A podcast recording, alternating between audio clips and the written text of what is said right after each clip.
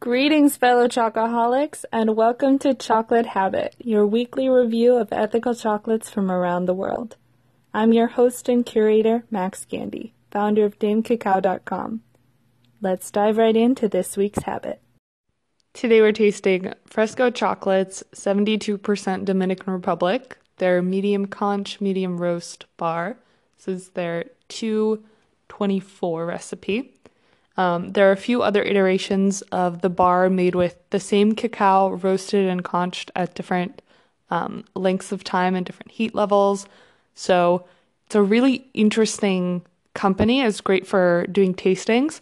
But above all, I haven't had a fresco bar in a while, and I remember their chocolate as being quite well made. So I'm super excited to try this bar.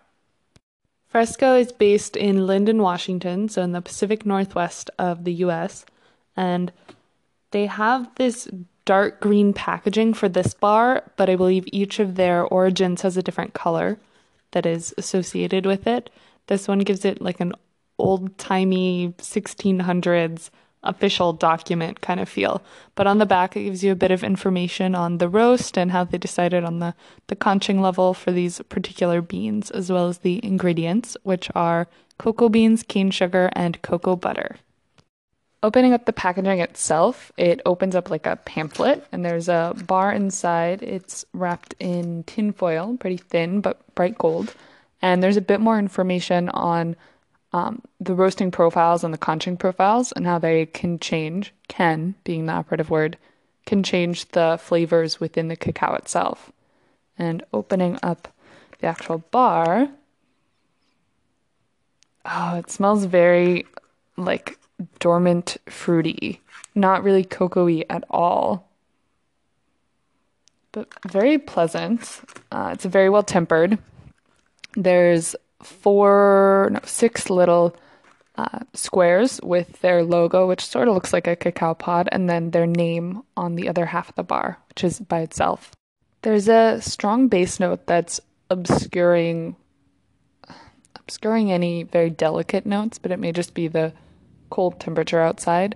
But it's a little fruity, pretty uh, pretty sweet and smooth, not bitter smelling at all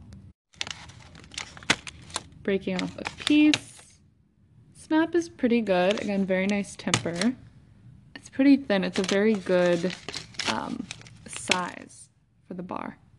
Even in the wintertime, the bar melts quite smoothly.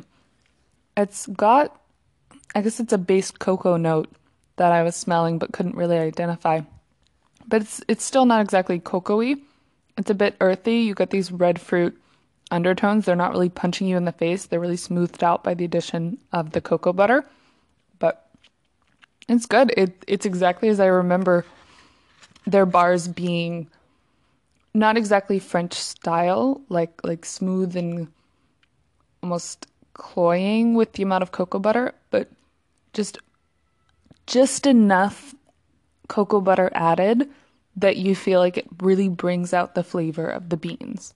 What's really interesting about bars with added cocoa butter is that even though they've added cocoa butter and you don't know exactly how much, you can tell what percentage of the bar itself is cocoa butter versus solids versus sugar just by looking at the fat and carbs content of the bar itself.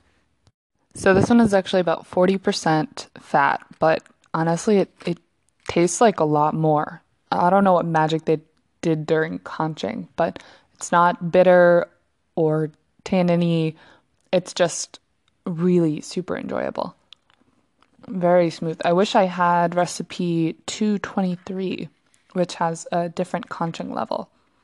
These really make great bars for um, tasting parties or just introducing people to the nuance that different processing can bring to chocolate making.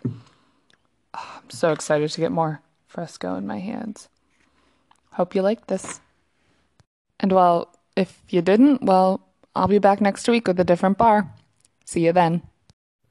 If you liked this week's episode, please don't forget to subscribe to the podcast and leave a review for us on whatever platform you choose to download your podcasts on. I hope you have a wonderful week. See you next time.